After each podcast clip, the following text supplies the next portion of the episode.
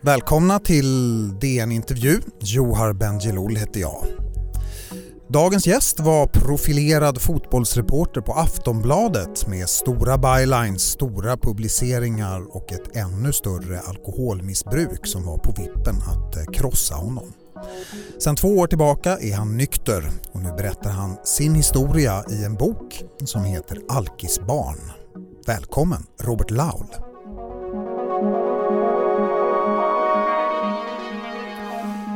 Okej, ska vi börja på botten? Ja, då kan vi i alla fall arbeta oss i rätt riktning, det vill säga uppåt. Ja, men det är också där som eh, din bok börjar. Du hade då granskat maktkamper i AIKs ishockeyförening och dragit på dig våldsamma supportrars vrede då och de filmade dig och eh, la ut bild, de där bilderna på nätet. Vad var det filmerna visade? De visade en eh, människa på missbrukets eh, botten skulle jag säga, rent generellt. Eh, mer konkret så visar de en eh, människa som betedde sig oerhört illa. Inte bara mot sig själv utan mot andra människor också. Mm. Så att filmerna visade väl, eh, filmerna gav väl en ganska bra bild av ett missbruk för att problemet med missbruk är ju att de drabbar ju inte bara missbruken. De skadar ju, det skadar ju och sårar även människor runt omkring. Mm. På vilket sätt sårades människor runt omkring? Jag uttryckte mig eh, nedsättande eh, och kränkande om kollegor och andra människor på de här filmerna. Eh, och det är klart att det ställer till eh, stora besvärliga kon konsekvenser för ja, bland annat kollegor till mig. Ja, ska vi ta det här? Din, en av dem är ju då din förre kollega på Aftonbladet som heter Jennifer Wegerup som du inte namnger i och för sig i boken. Hon skrev en hjärtskärande krönika eh, i, eh, om hur smärtsamt det var när hennes dotter hittade en film när du skrek hemska saker om henne på nätet. Eh, vad har du sagt till henne om detta? Eh, jag har ju förstås från dag ett bett henne om ursäkt då. Sen har jag i min behandling, eh, eller som en del i min behandling, försökt att gottgöra henne så långt det är möjligt. Um, det är ju det som rör den direkta kontakten mellan oss då. Mm. Vad är det för eh, typ av gottgörning? Ja, det är en del av eh, eh, stegarbetet i, i den självhjälpsgrupp som jag går i, tolvstegsprogrammet. Eh, sjätte steget handlar just om gottgörelser, att eh, så långt det är möjligt försöka gottgöra människor som man har behandlat eh, illa mm. under det? sitt miss missbruk. Hur går det till då? Eh, ja, det följer en, eh, en, en ganska bestämd och strikt mall. Men det är också ingenting man i detalj pratar om Aha. i det här sammanhanget. Aha, För att hela idén med, med, med självhjälpsgruppen, jag nämner den till exempel inte med namn här, för att det, det är en av traditionerna kring det. Eh, en annan tradition är att jag, jag, jag pratar liksom inte om exakt hur en sån här gottgörelse går till av respekt för den personen jag har försökt att gottgöra. Om den personen vill, vill berätta om hur det är att vara med om en sån gottgörelse så har jag eller, eller självhjälpsgruppen givetvis inga synpunkter på det. Men det är liksom inte min sak att sitta och lämna ut det samtalet som är ett djupt personligt samtal mellan två personer. Ja, om vi går tillbaka till den här du var inne på att eh, de här filmerna var början på botten. Fanns det djupare skikt också? Ja, det gjorde det. Eh, filmerna ledde ju till att jag fick hjälp in på en behandling. Eh, I den här behandlingen så eh, förstod jag att mina problem inte gick att lösa på något annat sätt än att följa efter de som har gått före, alltså göra exakt på det sätt som andra människor hade blivit hjälpta. Och det här inser jag när jag sitter i en ring i en grupp med andra alkoholister och förstår att jag är ju precis likadan som dem.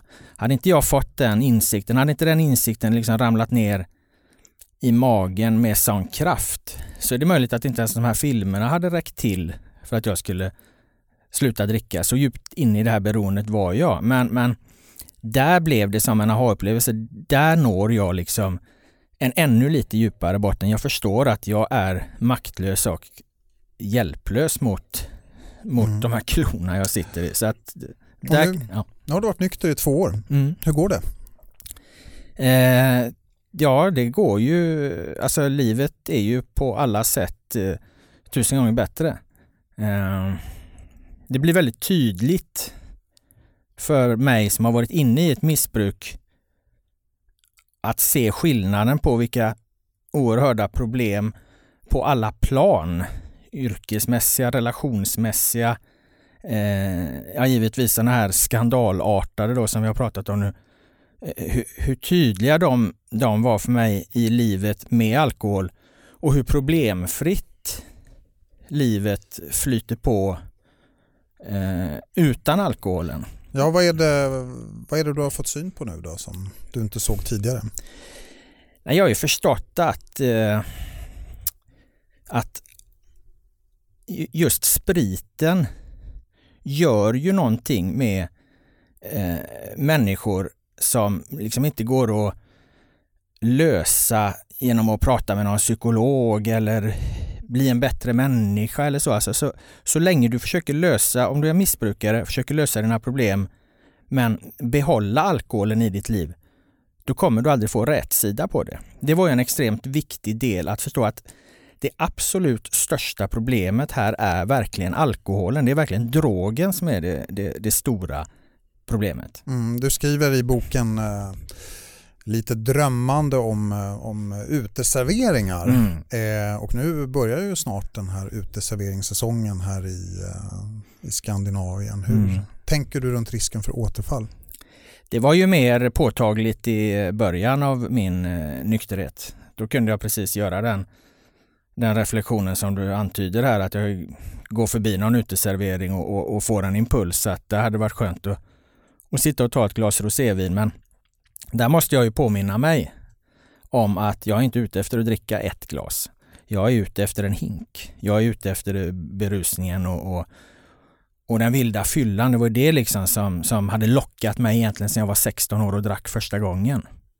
Och, och, och, jag måste besegra den tanken. Jag kan inte låta den tanken att jag är sugen på ett glas vin lura mig. Jag måste hela tiden påminna mig då att det är inte det jag är ute efter. Det är inte sällskapet eller, eller det här trevliga utan det, det är berusningen. Du eh, var ju tidigare en, eh, du är fortfarande kvar på Aftonbladet, men du var en väldigt profilerad reporter på Aftonbladet eh, och din person skulle också byggas upp som ett slags varumärke. Och du skriver i den här boken väldigt intressant om vad en eh, sån där medial profilering gör med en eh, missbruksperson som du. Det ska vi prata om alldeles strax.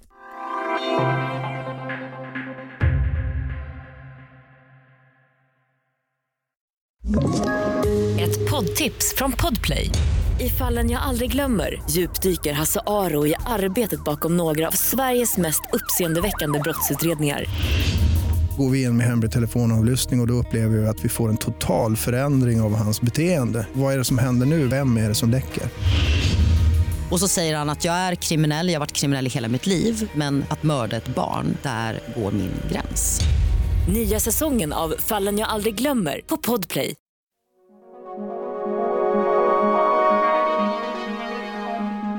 Ja, välkommen tillbaka, Robert Laul. Ja, vad gör det här med profilering och kändisskap? handlade det om mycket när du var fotbollsreporter på Aftonbladet. Vad gör det med en eh, missbruksperson av din sort? Ja, det gick någonstans eh, eh, hand i hand allt det där och det där tror jag du kan spåra ända tillbaka till eh, till barndomen egentligen. Jag är uppvuxen i en alkoholistfamilj då och eh, min lösning för att, att, hantera den oro och rastlöshet som det skapar att växa upp i en sån miljö, det var att spela fotboll, bli bäst på fotboll. Eh, när jag blev du lite... blev ganska bra också, ja, du spelade jag, i den näst högsta serien. Ja, jag var bäst i många av de sammanhang jag var i och nådde ganska långt. Och sen så bestämde jag mig för att utbilda mig till journalist och då var liksom drivkraften att bli bäst där också. Och när jag kom in i kvällstidningsmiljön här uppe som ju mer och mer övergick i, i, i någon slags eh, klickverksamhet och delningar på Facebook så var det ju ett sånt mätbart sätt att få bekräftat att man var bra och duktig och duglig genom att man fick mycket, att eh, artiklarna ledde till mycket klick och att eh, det var mycket reaktioner och delningar och så vidare. Så att det där gick ju hand i hand. Men allt, allt eftersom åren gick så kunde ju varken först då fotbollen, journalistiken, klicken, delningarna kunde inte dämpa den här oron och rastlösheten jag bar på från min uppväxt. Till slut var det bara spriten som bet på det. Mm. Du skriver att du, du blandmissbrukade sprit och publiceringar. På ja. vilket sätt påminner sprit och publiceringar om varandra?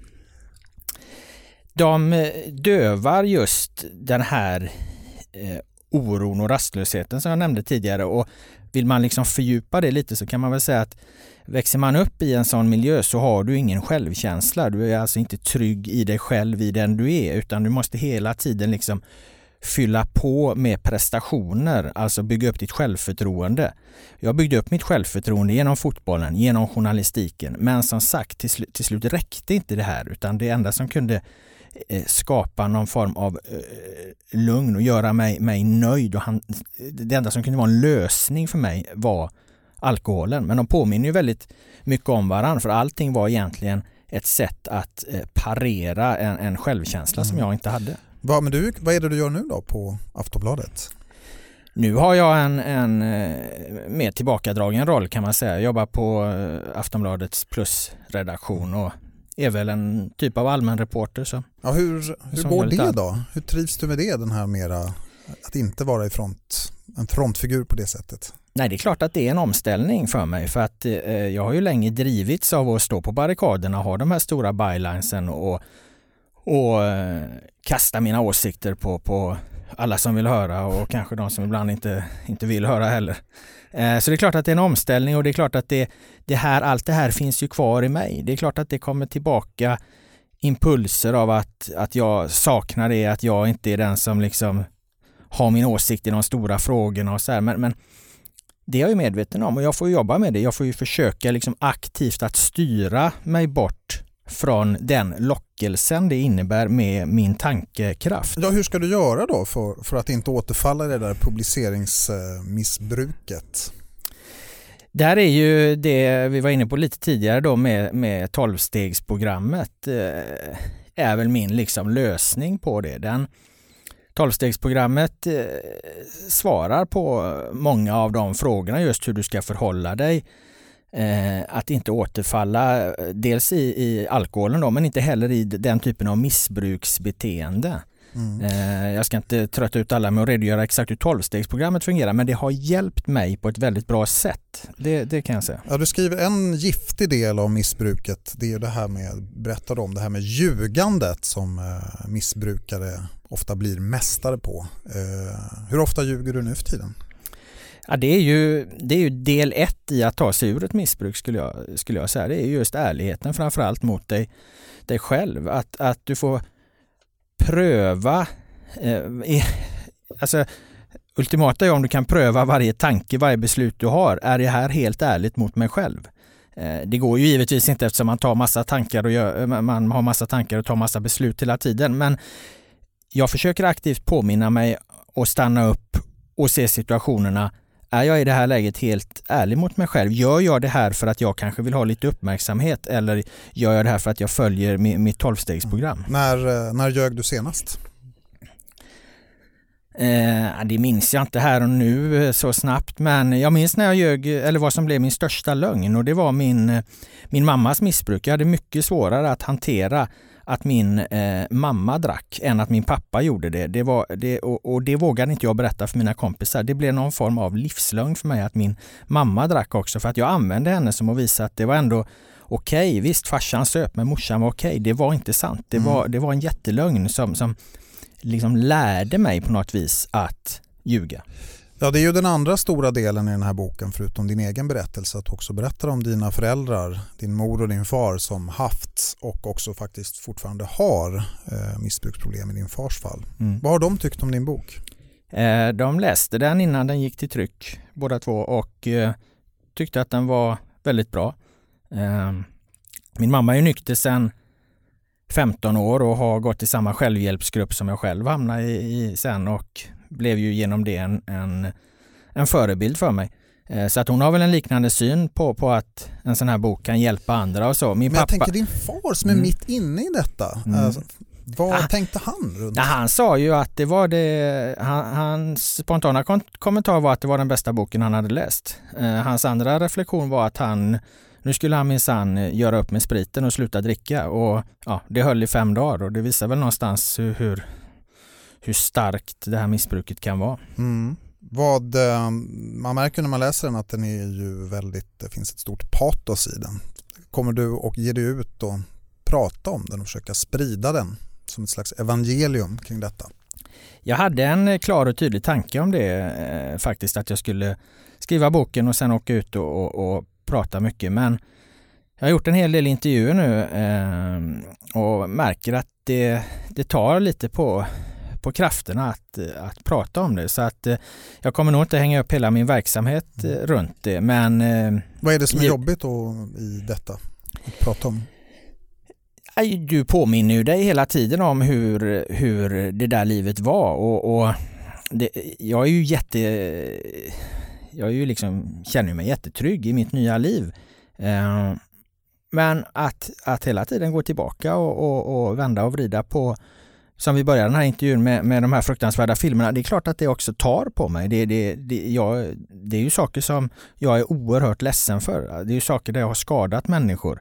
Eh, och det, jag är inte mer än en människa så att det är klart att när jag går tillbaka och, och, och eh, tar upp de här sakerna hela tiden så, så, så påverkas jag också av det. Samtidigt så tycker jag att det är, liksom, det är också mitt ansvar och min skyldighet att, eh, att försöka vara ett exempel och visa att du kan vara där på botten men du kan också ta dig ur det och få ett bättre liv. För där ligger det en stor samhällsvinst att om man kan avbryta missbruk i ett tidigare skede. Ja, en del av obehaget kanske att tala om det kanske handlar om att du är journalist också.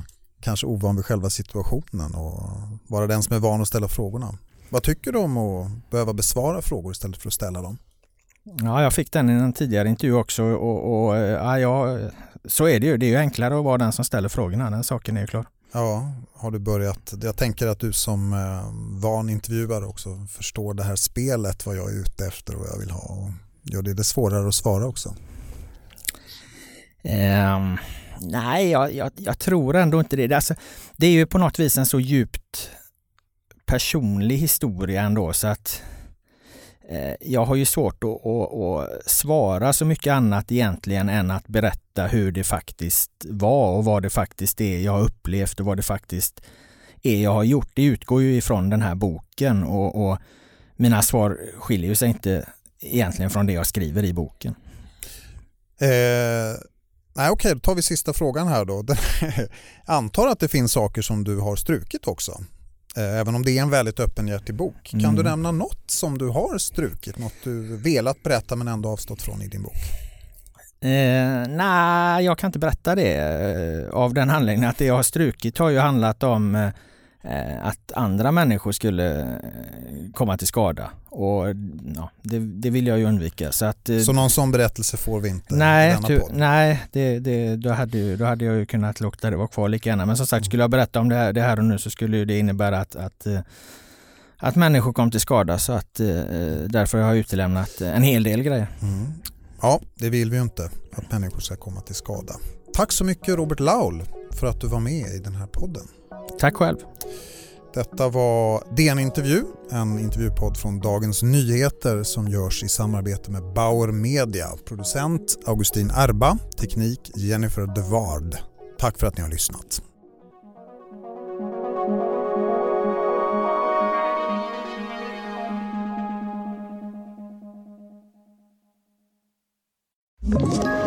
Ett poddtips från Podplay. I fallen jag aldrig glömmer djupdyker Hasse Aro i arbetet bakom några av Sveriges mest uppseendeväckande brottsutredningar. Går vi in med hemlig telefonavlyssning och, och då upplever vi att vi får en total förändring av hans beteende. Vad är det som händer nu? Vem är det som läcker? Och så säger han att jag är kriminell, jag har varit kriminell i hela mitt liv men att mörda ett barn, där går min gräns. Nya säsongen av Fallen jag aldrig glömmer på Podplay.